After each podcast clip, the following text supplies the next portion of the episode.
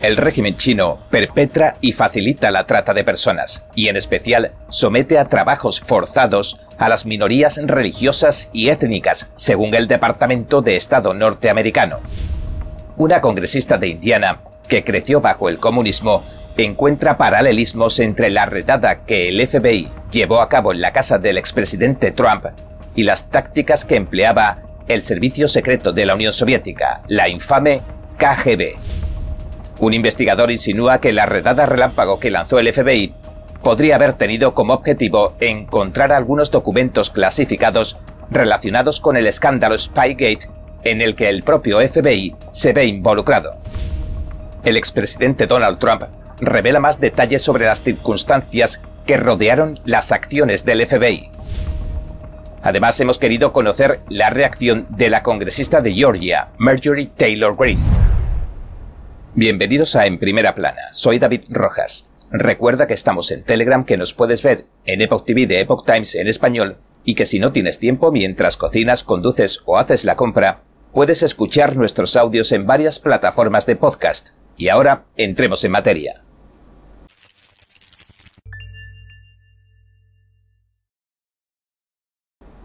El régimen chino comete y facilita la trata de personas y en especial somete a trabajos forzados a las minorías religiosas y étnicas. Así lo documenta el último informe sobre la trata de personas del Departamento de Estado norteamericano. Según el informe, el trabajo forzoso en China es algo tan habitual que lo llevan a cabo los funcionarios del Partido Comunista Chino PCC a todos los niveles. De hecho, el documento lo define como una clase de política o de patrón del gobierno.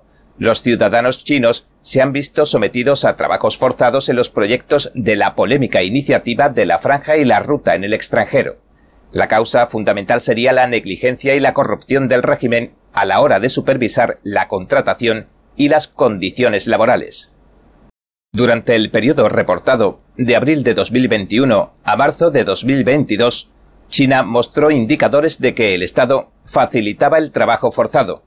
No cumplió con las normas mínimas para acabar con la trata de personas, ni tampoco tomó medidas serias para combatirla. Por eso el gigante asiático, a día de hoy, se mueve en los índices más bajos internacionales.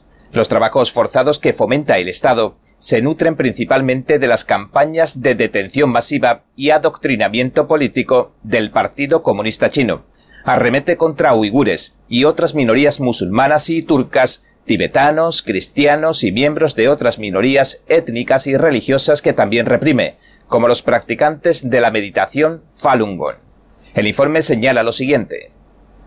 El Partido Comunista Chino explota y somete a las poblaciones minoritarias a trabajos forzados en campos de internamiento, con el pretexto de combatir el extremismo violento y otros males sociales, las autoridades han seguido ampliando la magnitud de sus delitos de trata tanto en el país como en el extranjero, e incluso han perpetrado un genocidio.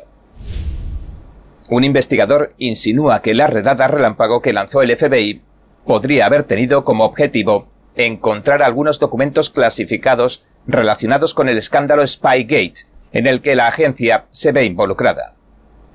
Trump había ordenado desclasificar y publicar los documentos del caso Huracán Crossfire, también llamado Spygate, hace 19 meses, cuando abandonaba la Casa Blanca. Sin embargo, el Departamento de Justicia, tanto bajo la dirección del jefe interino, Monty Wilkinson, como de Merrick Garland, ha frenado una y otra vez la publicación del expediente que arrojaba luz sobre la desacreditada trama rusa. Eso ha asegurado Mark Meadows, el ex jefe de gabinete de Trump en varias entrevistas. Meadows enviaba el 20 de julio este memorando al fiscal general de justicia en el que pedía que publicara el expediente que anexaba. Pero eso nunca sucedería. Después se ha solicitado su publicación en varias ocasiones de acuerdo a la Ley de Libertad de Información, pero tampoco se ha tenido éxito. El 8 de agosto de 2022, Judicial Watch decidió incluso presentar una demanda contra el Departamento de Justicia para obtener estos documentos, referentes al ya desacreditado engaño de la trama rusa con el que hostigaron los demócratas a Trump. El ex jefe de personal del Pentágono y presentador del Epoch Times, Kash Patel, quien ayudó al Comité de Inteligencia de la Cámara a desentrañar la retórica falsa de la trama rusa, llegó a calificar de ilegal que se bloqueara la publicación de estos documentos. De acuerdo a Jim Hoft, el fundador y galardonado editor del Gateway Pundit, un medio de comunicación conservador de Estados Unidos, la carpeta tiene las transcripciones de comunicaciones que interceptó el FBI a varios funcionarios de la era Trump. Tiene las declaraciones y órdenes de trabajo de Christopher Steele y Stephen Halper, las dos principales fuentes en las que se basó el FBI para, sin mediar verificación ni investigación, lanzar una fallida investigación contra la campaña presidencial de Trump en 2016, bajo la ya desmentida acusación de colusión con Rusia. Steele entregó un dossier lleno de hechos improbables y tergiversaciones al FBI. Incluso lo entregó a título personal, pese a trabajar para Hillary Clinton, la rival presidencial directa de Trump en ese momento. También contiene detalles sobre Fiona Hill, la persona que presentó a Steele al FBI y mucho más. El editor Hoft asegura que ni al Departamento de Justicia ni al FBI le interesa que este expediente se publique, y añade lo siguiente. Hay una información tremendamente importante en esta carpeta que nunca ha visto la luz. ¿Es posible que una copia de esta carpeta estuviera en Mar-a-Lago? Al reportero de investigación Paul Sperry, la red social Twitter le suspendía su cuenta el lunes otra vez. La primera vez se la cerraron cuando identificó a Eric Sciaramella como el denunciante anónimo de la CIA que desencadenó el primer juicio político contra el presidente Trump. Ahora se la volvieron a cerrar después de que tuiteó sobre la redada de Mar-a-Lago. Dijo que posiblemente el FBI buscó durante más de nueve horas si Trump guardaba información o una copia del expediente Huracán Crossfire o Spygate en el almacén de documentos de su residencia.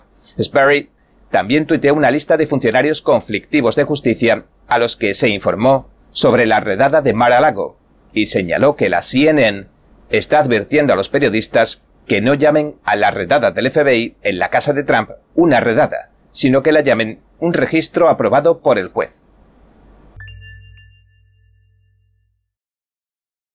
Cada minuto que pasa, el mundo está cambiando vertiginosamente.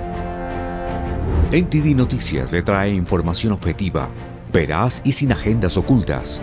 Infórmese de los acontecimientos que impactan a Estados Unidos, Latinoamérica y el mundo con los mejores análisis de expertos e informes especiales. NTD Noticias, periodismo independiente con los temas más relevantes que muchos medios no se atreven a reportar. Síganos en Epoch TV y el canal NTD en español, en YouMaker.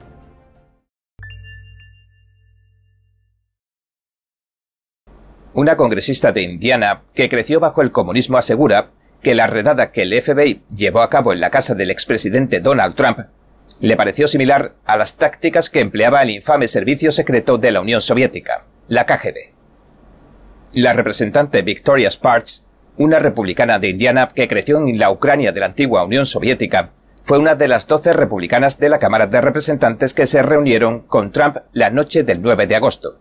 Dijo que la redada la indignó y añadió en un correo electrónico que envió al Epoch Times lo siguiente. Como congresista estadounidense que creció en la URSS, la redada del FBI en la casa del presidente Trump es alarmante. Recuerda a las tácticas de la KGB. Sparks pidió que se dé a todos un trato igualitario ante la ley, sin espectáculos para destruir a posibles oponentes políticos, y agregó lo siguiente. No recuerdo que las casas de Hillary Clinton o Hunter Biden hayan sido allanadas de esta manera tan vergonzosa. Sparks celebró con el representante de Indiana Jim Banks y con los miembros del Comité de Estudio Republicano de la Cámara una reunión de tres horas con el expresidente. Banks le dijo a Fox News que Trump se sentía optimista y que ha tomado una decisión sobre si se presentará a la presidencia en 2024. Banks también dijo que la conversación de los congresistas con Trump versó sobre todo en qué podrían hacer los republicanos si recobran la mayoría en el Congreso. Sparks, por su parte, aconsejó anteponer los hechos a los sentimientos en cuanto a la redada que tuvo lugar en la casa de Trump en Palm Beach, Florida. Dijo lo siguiente. Independientemente de lo que sienta cada uno por el presidente Trump, una sociedad democrática no debería aceptar algo así. Si el gobierno federal puede hacer una redada en la casa de un expresidente, todos los estadounidenses deberían preguntarse, ¿qué podrán hacerme con 87.000 nuevos agentes del IRS? La congresista de este modo hacía referencia a una de las disposiciones de la recientemente aprobada Ley de Reducción de la Inflación, Esta otorga al Servicio de Impuestos Internos 45.600 millones de dólares en fondos para actividades de aplicación de impuestos. Con tal cifra podrían contratar hasta 87.000 nuevos agentes fiscales. El expresidente Trump se encontraba en Nueva York cuando varias decenas de agentes del FBI allanaron su casa de Florida. Informes no confirmados que citan fuentes anónimas han dicho que la redada guardaba relación con una investigación que lleva a cabo el Departamento de Justicia. Investiga si Trump conservó registros cuando dejó la Casa Blanca. Por el momento, ni el FBI ni el Departamento de Justicia han querido hacer comentario alguno sobre la redada. La congresista Sparks también subrayó lo siguiente. Me rompe el corazón ver lo que está sucediendo en nuestro país y en todo el mundo, pero tengo plena fe en que el pueblo estadounidense va a derrotar el auge del socialismo y el comunismo una vez más, con líderes adecuados. Además, dijo que tuvo el honor de pasar algún tiempo con el expresidente Trump y con mis colegas republicanos, dijo, y mostrarle su apoyo. Y añadió, Necesitamos a más gente como el presidente Trump que no tenga miedo de plantarle cara a la maquinaria de DC. El expresidente Donald Trump reveló más detalles sobre las circunstancias que rodearon la redada que lanzó el FBI en su casa de Mar-a-Lago el 8 de agosto. Dijo en un posteo en Truth Social lo siguiente.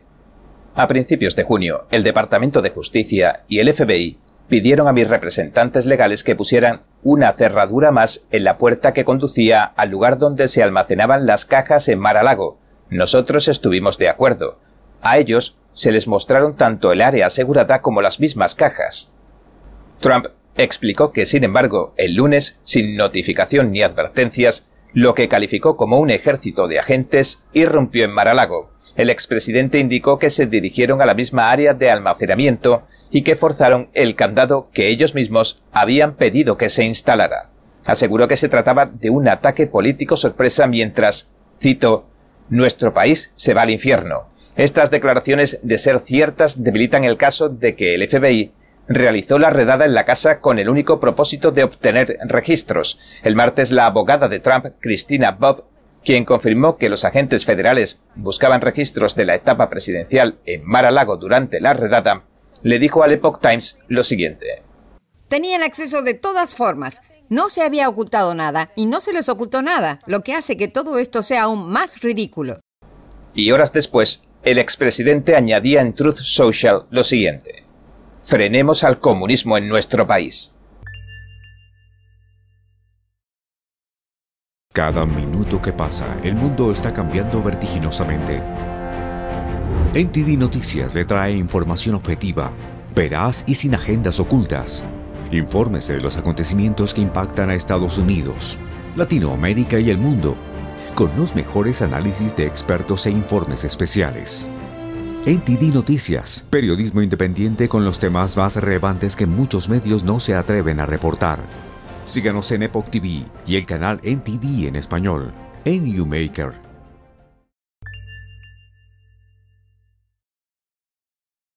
Todavía existen muchas preguntas sin respuesta tras el allanamiento de la finca del expresidente Trump en Mar-a-Lago. Una de las que quiere respuestas es la congresista de Georgia, Marjorie Taylor Greene nuestro compañero Steve Lance la entrevistó. Le preguntamos, ¿qué significa una acción como esta para el futuro de Estados Unidos? Bueno, creo que todo el mundo se ha sorprendido con lo que el FBI hizo el Mar-a-Lago. Fueron allí y se negaron a permitir que el abogado de Trump estuviera en la sala se negaron a que hubiera personal en las habitaciones cuando pasaron por estas. Esto no tiene precedentes, nunca ha sucedido en la historia de Estados Unidos y no debería haber ocurrido. Todos los documentos que estaban allí, el Mar-a-Lago, eran documentos que la Administración de Servicios Generales había empaquetado desde la Casa Blanca. No había nada en esos documentos y en esas cajas que pudieran causar alguna preocupación a la Administración actual o al FBI porque el presidente Trump no ha hecho nada malo. Y me gustaría señalar y asegurarme de que todo el mundo recuerde que todo esto comenzó en realidad bajo la Casa Blanca de Obama cuando intervinieron la Torre Trump. Y han estado yendo a por el presidente Trump una y otra vez, con muchas cosas diferentes y todas han sido mentiras y falsas acusaciones. Y el día siguió después de que allanaran Mar-a-Lago. El FBI confiscó el teléfono celular del congresista Scott Perry, su teléfono celular personal. Eso es sobrepasarse y es chocante, y esto no debería estar sucediendo. También le preguntamos, ¿qué cree que están intentando conseguir con todo esto? Su objetivo número uno, y así ha sido desde el primer día, es impedir que Donald J. Trump vuelva a ser presidente de los Estados Unidos. Trataron de impedirlo la primera vez y ahora están haciendo todo lo posible para evitar que vuelva a ocupar el cargo. Ven el apoyo que tiene en todo el país. Sus mítines les aterrorizan porque siempre acuden muchos miles y miles de personas a cada uno de ellos. Ellos saben lo que se les avecina.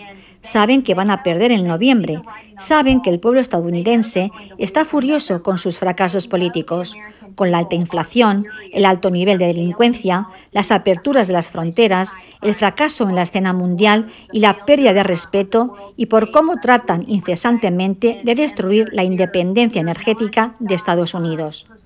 Todos estos han sido los fracasos políticos de los demócratas. Pero en lugar de cambiar el rumbo y tratar de hacer las cosas correctas para Estados Unidos, ahí siguen con la cabeza bien alta y con la intención de destruir a Donald J. Trump, porque les aterra que tenga un segundo mandato. Y ya saben por qué les da miedo que vuelva a ser presidente, porque ahora sabe quiénes son sus enemigos y los enemigos del pueblo americano en Washington, D.C. Y esta vez va a terminar el trabajo que empezó en su primer mandato. También le preguntamos a la congresista Taylor Greene cómo había reaccionado la gente del distrito que representa a la redada en la casa del expresidente. La gente está conmocionada, la gente está muy conmocionada, están gravemente aterrorizados. Que el FBI se volviera tan deshonesto y que la Casa Blanca lo enviara allí para hacer eso, tiene a la gente en mi distrito aterrorizada. Pero a esto se agrega este ejército de 87.000 agentes del IRS que están contratando. Uh, tienes que saber algo. El IRS ya tiene esas ofertas de trabajo en la lista. Y si lees esos anuncios de trabajo, son aterradores, porque el tipo de personas que están contratando están buscando personas que puedan realizar auditorías, pero también pueden estar físicamente lo suficientemente en forma para manejarse en una situación de peligro de muerte y tienen que poder llevar armas de fuego. Así que si mira ese tipo de descripción, es lo que el IRS.com está contratando, a gente para esos puestos de trabajo. Y eso está asustando a la gente de todo mi distrito. Los propietarios de pequeñas empresas están preocupados, los conservadores están preocupados, los donantes de Trump y los donantes republicanos están preocupados, porque esa combinación que menciono es la que puede destruir realmente a la gente en nuestro país, y no hay necesidad de que pase eso. Los demócratas deberían perseguir a los criminales, los criminales que están cometiendo crímenes y matando a la gente, ya sabes, como en la ciudad de Atlanta, que ahora tiene una tasa de criminalidad más alta que Chicago. Los demócratas deberían estar más preocupados por los terroristas y las drogas mortales que se están introduciendo a través de nuestra frontera, y el tráfico de personas y el comercio sexual que ocurre en nuestra frontera sur. Los demócratas deberían preocuparse por la inflación que está aplastando al pueblo estadounidense que no puede permitirse comprar alimentos y no puede permitirse la gasolina y no puede permitirse nada. Estas son las cosas en las que deberían trabajar. No gastar todo su tiempo, ahora que saben que van a perder en noviembre, en tratar de perseguir a sus enemigos políticos.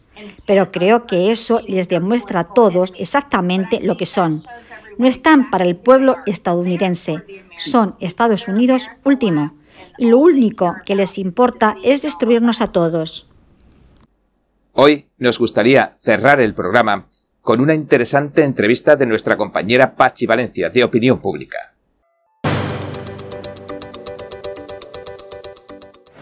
Hola, buenas tardes. Estamos en el último día de la CIPAC en Dallas y nos visita el día de hoy Víctor Ávila. Él es el ex agente especial de ICE Víctor, gracias por acompañarnos en NTD en español. Muy, muy contento de estar aquí. Muy, muy buenas tardes. Gracias, Víctor. Cuéntanos un poco sobre este libro que has escrito. Se llama Agent Under Fire. Esto lo escribiste hace un año y medio, sí, pero dices que la información que escribiste en este libro sigue siendo relevante el día de hoy. Muy relevante, especialmente en las condiciones que tenemos hoy en la frontera. Ah, este, este libro es la historia, aparte de poco de mí, de mi familia, es de mi carrera de agente de ICE y también mi carrera cuando fui asignado en México, en la Embajada Americana en la Ciudad de México y las, en los casos que estaba trabajando, mi, mi, mi, especialidad es la trata de personas o human trafficking. Y lamentablemente en el 2011 el agente especial Jaime Zapata y yo fuimos emboscados por el cartel de los Zetas mientras que viajábamos en la carretera 57 de Monterrey hasta ciudad, la ciudad de México. Nos acribillaron más de 100 balazos y lamentablemente el agente especial uh, Jaime Zapata perdió su vida yo sobreviví ser baleado tres veces, entonces quería eh, escribir esa información porque ya te imaginas fue un, un, caso internacional. No había habido otro agente asesinado en México desde el agente Enrique Camarena en 1985, el agente del DEA. Y entonces no había sucedido eso y mucha gente no, no sabe que ya ahora que ya son casi 11 años que ha sucedido, que sucedió este incidente, mucha gente no sabe que eso pasó. Aparte de eso, eh, estoy informando a la gente ahora que voy y hablo con los, con los públicos sobre eh, las condiciones en México. Y las condiciones en México con los carteles, con la trata de personas, tráfico de personas, cómo nos afecta en Estados Unidos. Hoy, con la administración de Biden, como tienen las fronteras completamente abiertas, es contra la humanidad, digo yo, humanitario, no es humanitario porque se está muriendo la gente. Se acaban de sofocar 53 personas detrás de un, de un, de un tráiler.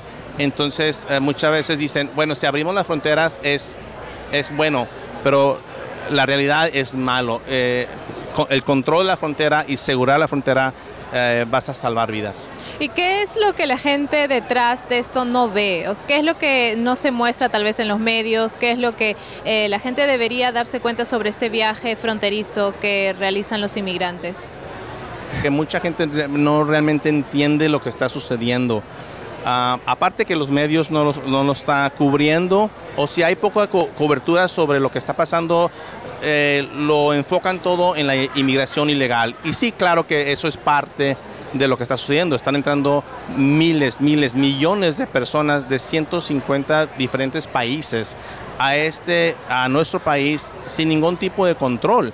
Es un tema de seguridad nacional y, seguridad pública a, en Estados Unidos porque los carteles, aparte de tratar con las personas y el tráfico, estamos, eh, tenemos una epidemia con el fentanillo eh, la metanfetamina, que hablo con los departamentos de policía en, de, todos Estados Unidos y tienen un, problema muy grande con el crimen asociado con los carteles y la metanfetamina.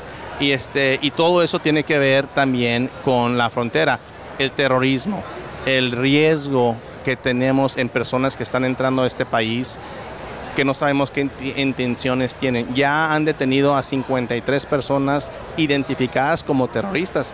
¿Cuántas no más han entrado a este país que no sabemos? Y entonces es un riesgo real, es un riesgo que tenemos que ponerle mucho más atención y hacer algo para proteger nuestra soberanía. Y luego también hay una gran desinformación. Eh, recuerdo que uno de los casos de uno de los inmigrantes que falleció en este remolque que encontraron, él había pagado a los eh, coyotes para que le hicieran un viaje VIP. Era un viaje en el, que supuestamente iba a tener comodidades, iba a poder quedarse en hoteles, iba a tener un trato exclusivo.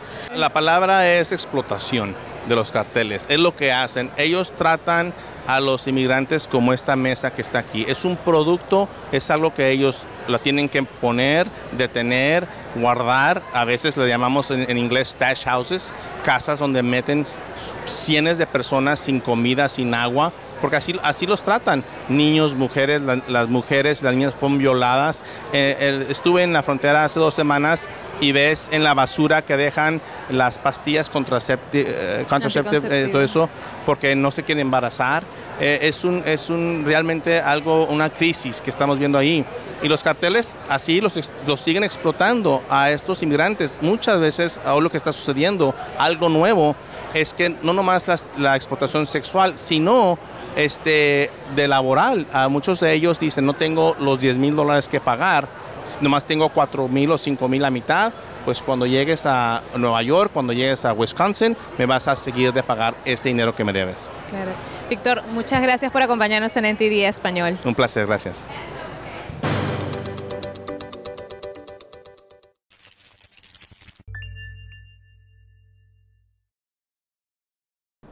Bien, este ha sido nuestro episodio de hoy. Gracias por sintonizarnos. Si te gusta nuestro programa, por favor, no olvides darle a me gusta, suscribirte y compartir este vídeo con tus amigos y tu familia, porque todo el mundo merece conocer los hechos. Una vez más, gracias por ver en primera plana. Nos vemos mañana.